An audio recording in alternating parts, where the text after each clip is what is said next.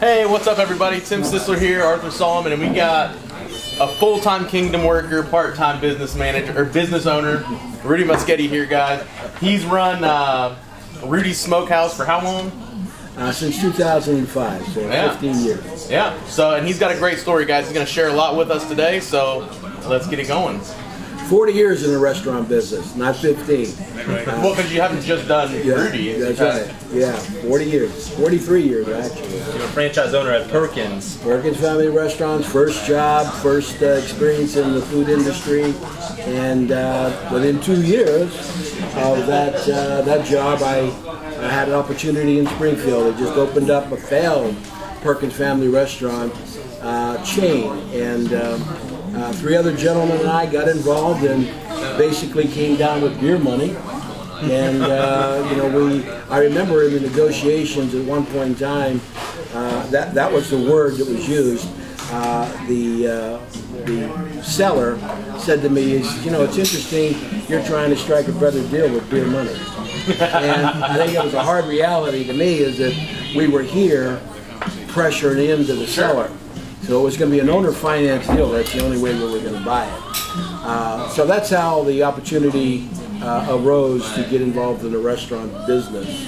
Uh, it was a goal of mine uh, from the start. I had written that down in 1976, uh, just a year after I married Diane, my partner in life. Uh, and you know, we we began the journey of writing down goals and objectives as a as a focus for what we do.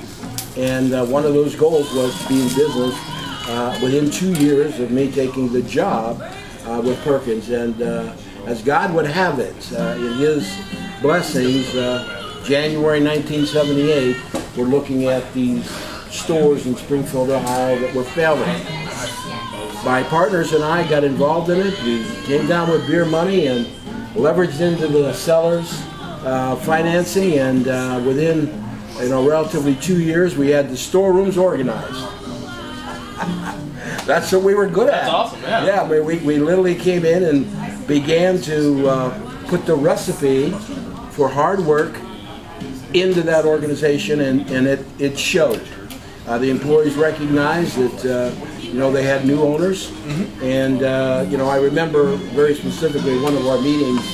Uh, the three partners wanted to introduce ourselves as supervisors, and that was a day of uh, a day of um, uh, exposure for me as to where my partners were because I couldn't understand why, you know, if it's our desire to have them turn left when they're moving right, why they'd want to introduce a, a third party, you know, someone else is telling you to turn left. And so, being very quickly, uh, I recognized that I was probably the only one that had a desire to be in business.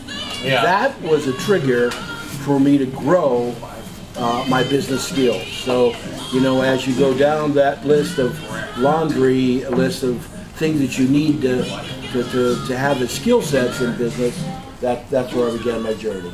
Would you say, just curious, Yes. that you were a born entrepreneur, or was that developed over the years with hard work and dedication and having a plan? Well, I, I think hard work and dedication is, is essential uh, in, in any endeavor that has a worthiness to it. To be a good Christian uh, is not just claiming you're a good Christian, it's, it's reading the Bible. And, you know, I have a great story there how I began my Christian life. Uh, and to the extent that that Bible was on the uh, bedroom uh, cabinet uh, where I sleep and never was open. But you go into, you know, my library, wherever that was, where the books were, and you found better, better, better, better man, better businessman, better everything uh, except better Christian. So it wasn't until someone challenged me to open up the Bible, the only book in life that has any significance to the living part of life. Uh, I was not a Christian. I was just a. Sure. I knew God, but so does the devil. You know, he knows Jesus as well. So anyway, where were we as far as the business? I ended up. Uh, what was the question? Were you born an entrepreneur?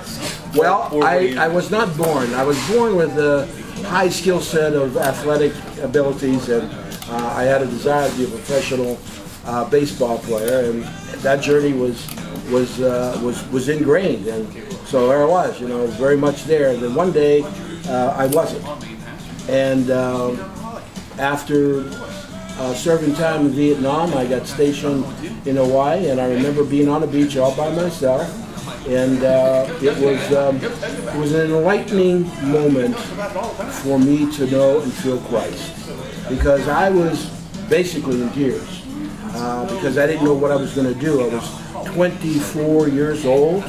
Uh, all the people that I grew up in school with, those peers, were graduating from college, and there I was, still in the service. And uh, I cried out to God, and I said, God, I, I, I don't know what I'm going to do. And uh, a revelation, the words shifted in the sentence, and the question became, who are you? And, uh, you know, I went down the list. My hair was receding. I went down the list of who I was. And when I came out of that experience, I no longer sought that desire to determine who I was going to be. I became more comfortable with who I was. And that was my first step towards what next. To answer your question, I think it was born then because I could not see myself uh, following uh, leadership without having an opportunity to direct Sure. that leadership.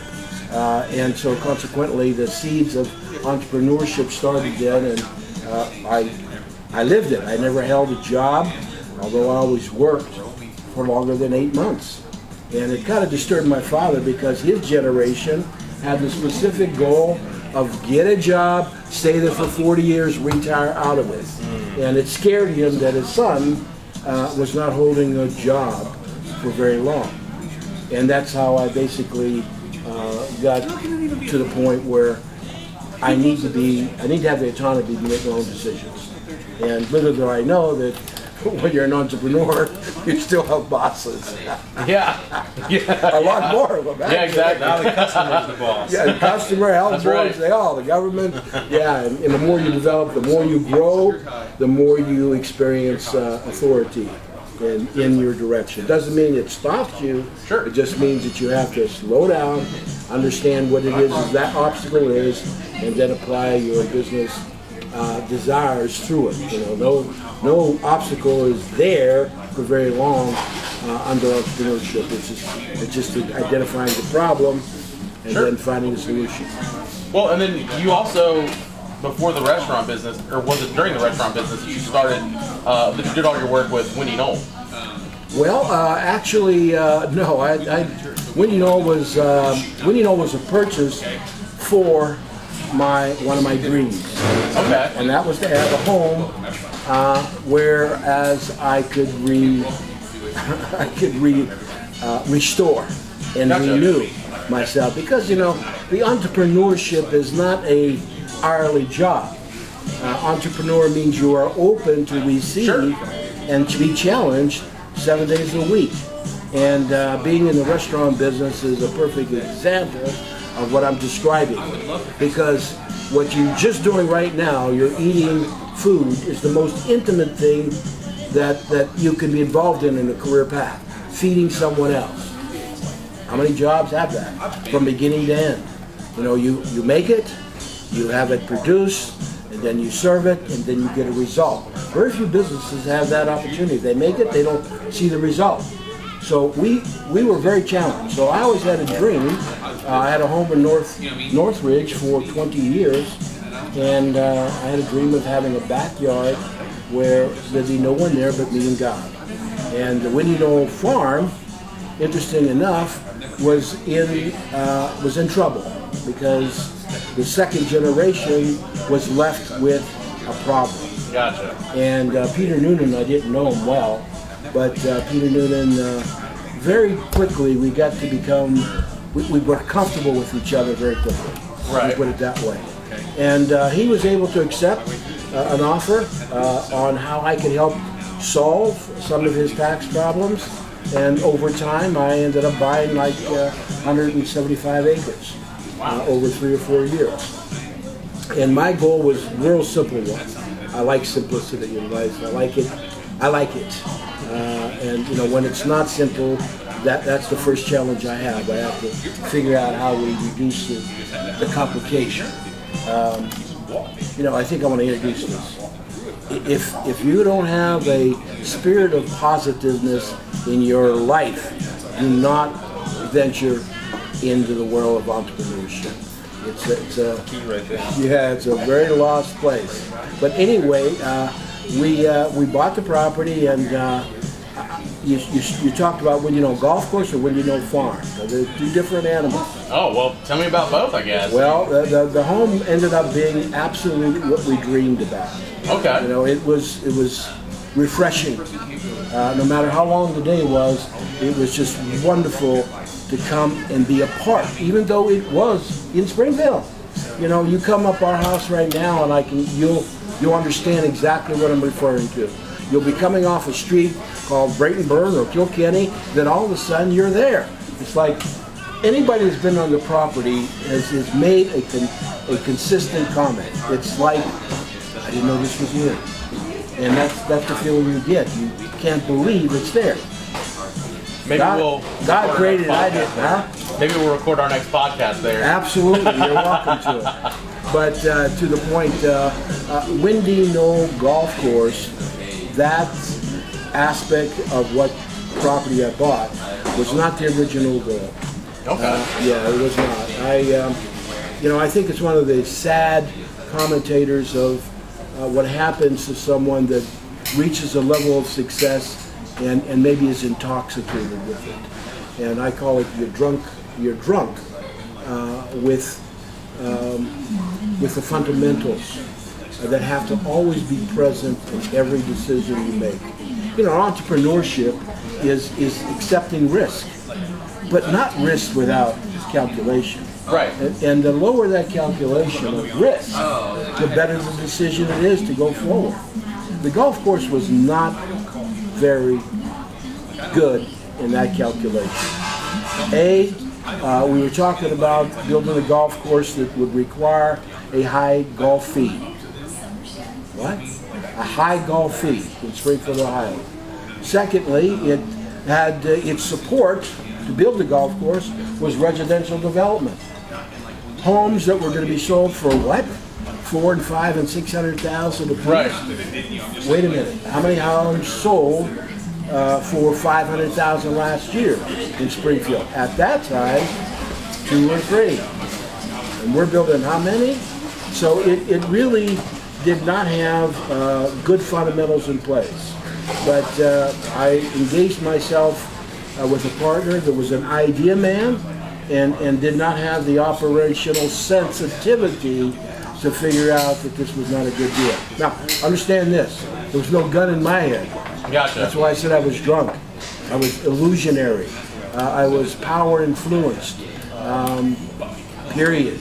So this entrepreneurship changed to one of recklessness when I did it. And you know, it stands today. You know, golf course stands today. I think as a true, if it continues to last, a, a, a, a true asset of Springfield. You know, it, it, it is a good golf course, public golf course. And Oh, the- it's one of my favorites. to that end, amen. You know, amen. Because again, Windy Knoll Farm, the, well, that idea was founded by, uh, you know, another gentleman, uh, 350 acres with thoroughbred uh, horses. You know, that was a different time as well. That was the true idea for that plan. Thoroughbred racing, uh, Kentucky bred, and uh, you know those those names I don't know, but there were three or four winners of the Kentucky Derby, Kentucky Derby that were bred on the Windy Knoll farm. Incredible. Really? Yeah, Incredible. Now, you- and you built your house there on the old farm, right? yes, they did. You know, one other interesting thing about uh, uh, the thoroughbred racing farm. When Queen Elizabeth came over here, she uh, had she wanted to bring her horses. She was in New York parades, and she wanted to bring her 20 horses over here. And one of the, the uh, criteria was uh, you had you, three months or whatever that day was. You had to put the horses in uh, quarantine Okay. because they weren't going to let horses from out of the country bring any diseases in. Right. So uh, Howard Noonan built a barn on the south end of the property specifically for Queen Elizabeth's horses. The Queen's Really? And and to that end, you know, you talk about historically things that are significant for a community to Yeah. boast about. I think that truly is. I think that's very interesting. I'm going to stay there just for a second. When the golf course failed under my authority, I think one of the things that surfaced that was absolutely unreasonable, and it was through the Turner Foundation, who, thank goodness that, you know, they're involved in Springfield because they're making the community better. But to the point, when they took over the property, they bought the residential, they took down all the names we had, the, the horse names for the streets, and they put normal street names.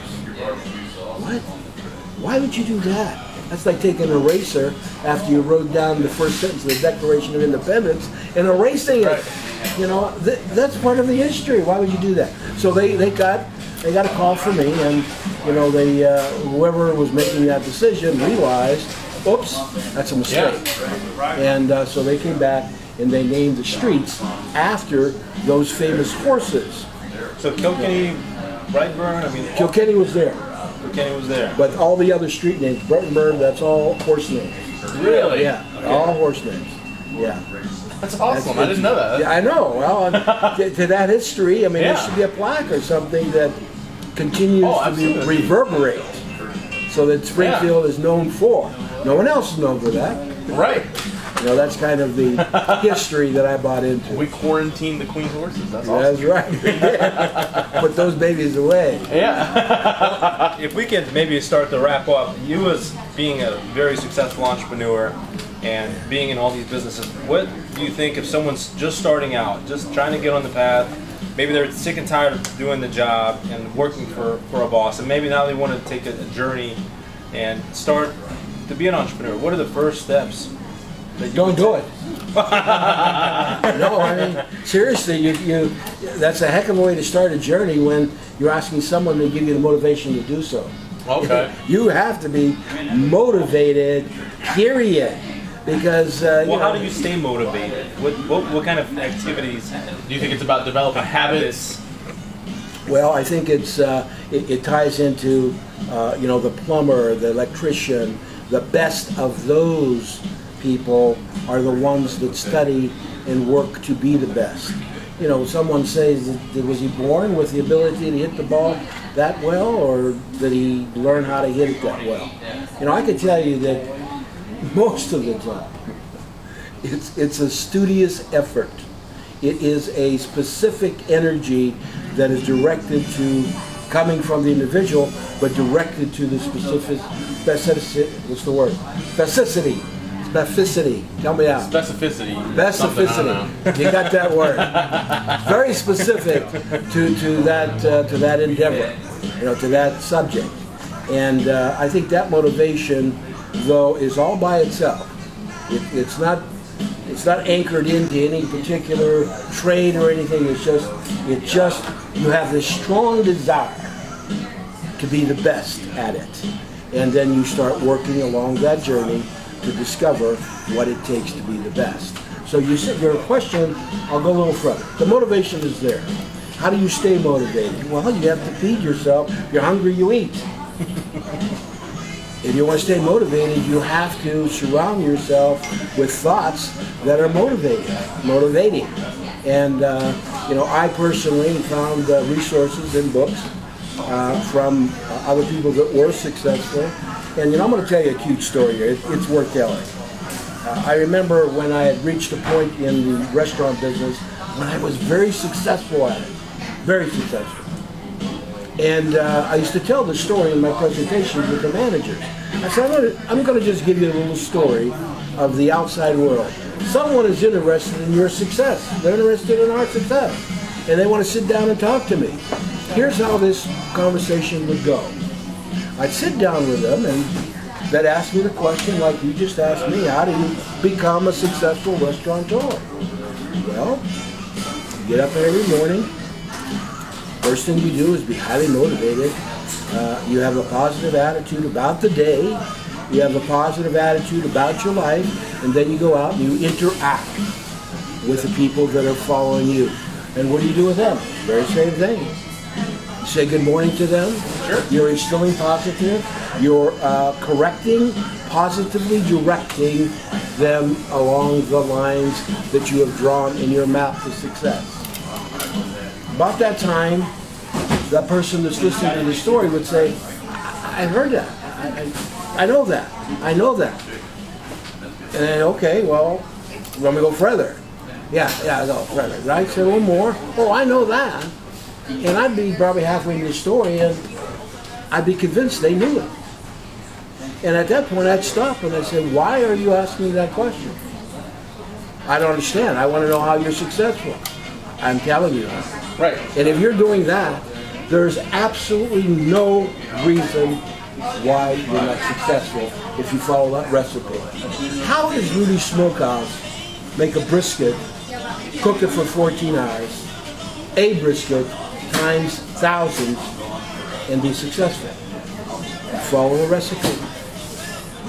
You don't get caught up in uh, the distraction. You don't get caught up in, in something else. You follow that recipe. It's A, B, C. When you find a default, you find someone skip B. They went to C.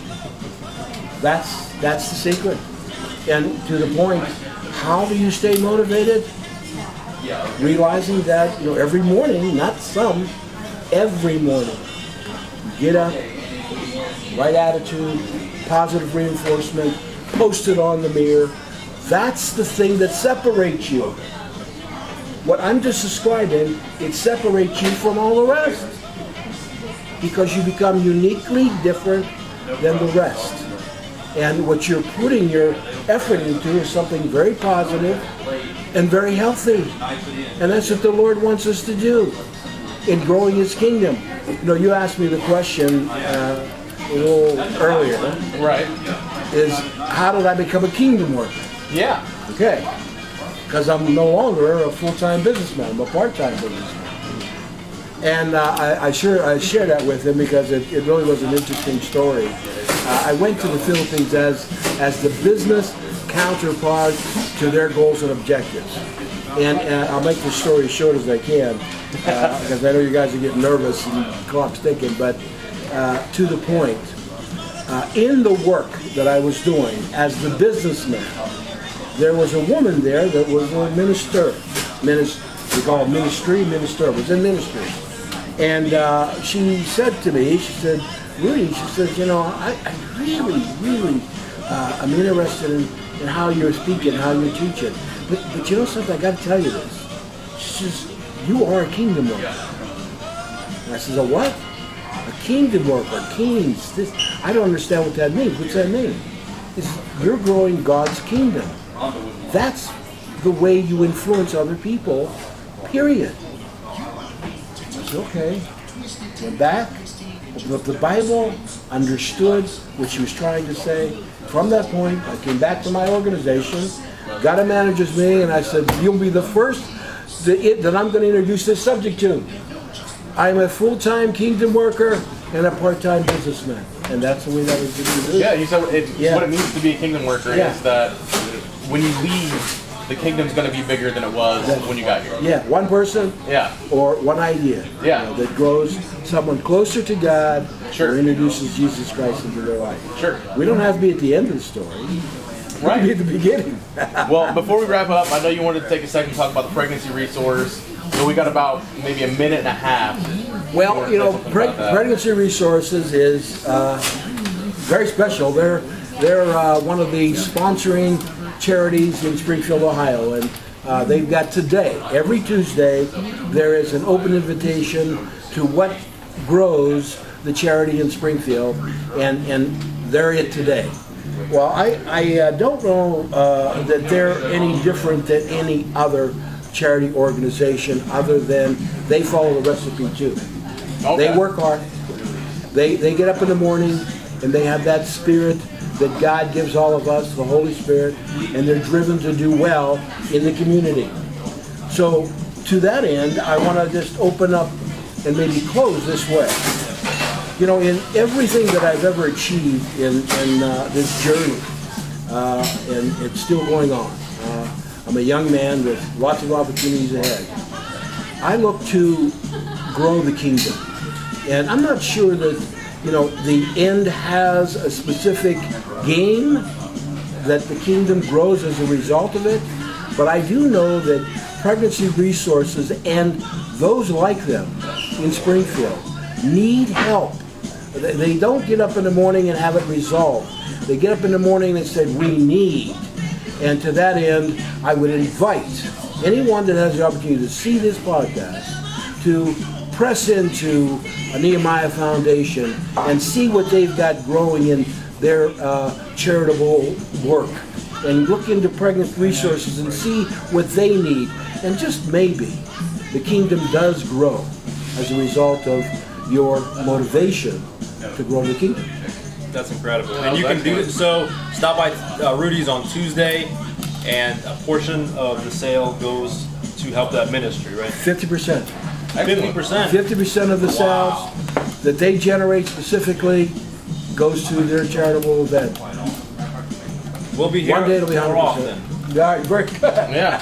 Mr. Mosketti, thank you so much. I'm really, I'm inspired to go. I'm ready to go. Absolutely. That message right there resonated with me. Well, I'm glad I met you guys. You guys are successful entrepreneurs as well, aren't you? Well, we're, we're on our way. We're just trying to stay motivated and maybe inspire others and share Spreading that the word about positivity. Jesus Well, Yeah, like you were talking about. Well, I think you both have it. I'm not sure about you. You got it? not sure about you. You got it? Because no one can give it to you. Yeah, no one, no one can give it to you. Yeah. That's got to be uh, that's got to be yours. It, it's, it's yours. You own it, and you commit to it, and you grow. Yeah. You, you Never let anybody talk you out of it. no way. That's right. No nays there. Guys, thank you so much for tuning in to our episode here with uh, Rudy Mosketti. If you have any questions, just drop them below. If they wanted to, if they have questions for you, how can they get a hold of you? Well, um, uh, the my phone number? 937-206-8188. If I can help you grow the kingdom, call me. Incredible. Perfect. All right, guys. You guys have a great day. We'll see you on the next episode. See you later.